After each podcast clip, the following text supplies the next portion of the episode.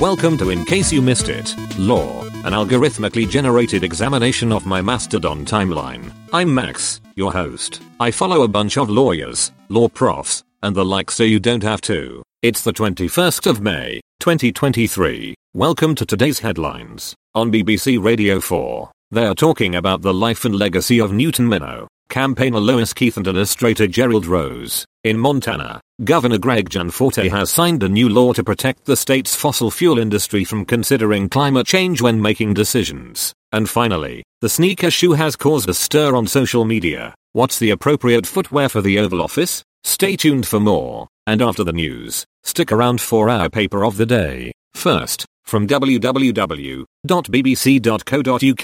BBC Radio 4. Last word, the 19th of May 2023, today on BBC Radio 4. Last Word spoke to Nell Minow and Professor Hannah Fry about the life and legacy of Newton Minow, the broadcasting regulator who was appointed chairman of the U.S. Federal Communications Commission by President John F. Kennedy. They also spoke about mathematician Vicky Neale, who responded to her diagnosis with cancer by launching a podcast about the role of maths in cancer research. They also discussed campaigner Lois Keith and illustrator Gerald Rose. Next, from www.motherjones.com, Montana GOP just passed an aggressive law to thwart climate science. Mother Jones. Montana's Governor Greg Gianforte recently signed House Bill 971, which prevents state agencies from considering climate change when reviewing large projects such as coal mines and power plants. The law has been met with fierce opposition from environmentalists, who argue that it ignores the effects of climate change. Montana is home to the Bakken Formation, one of the largest onshore oil and gas fields in the US, and the state's six coal mines account for almost half of the state's electricity. Several of the state's Republican lawmakers have ties to the fossil fuel industry, and the bill could set a dangerous precedent for other red states.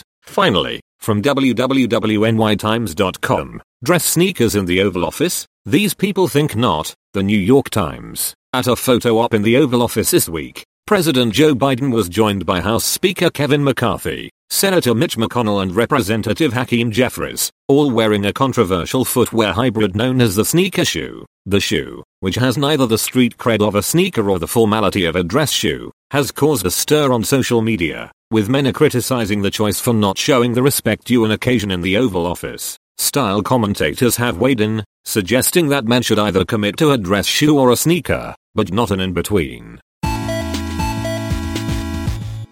Today's paper of the day is titled ChatGPT and Intermediary Liability, Why Section 230 Does Not and Should Not Protect Generative Algorithms by Hasala Ariyaratne. It explores the legal question of whether Section 230, an internet law that provides immunity for users and platforms against claims based on third-party online content, protects OpenAI, a generative artificial intelligence technology, for ChatGPT outputs. The paper argues that in most cases, Section 230 does not protect OpenAI for ChatGPT outputs because it was designed to protect intermediaries of third-party content, and ChatGPT does not function as an intermediary but rather creates content in part by itself. It also explains counter-arguments to this conclusion based on legal tests used to analyze Section 230 claims. In the end, the paper argues that it is unnecessary to immunize generative algorithms like ChatGPT at this time. For a link to the paper and much more, check out our show page. As always,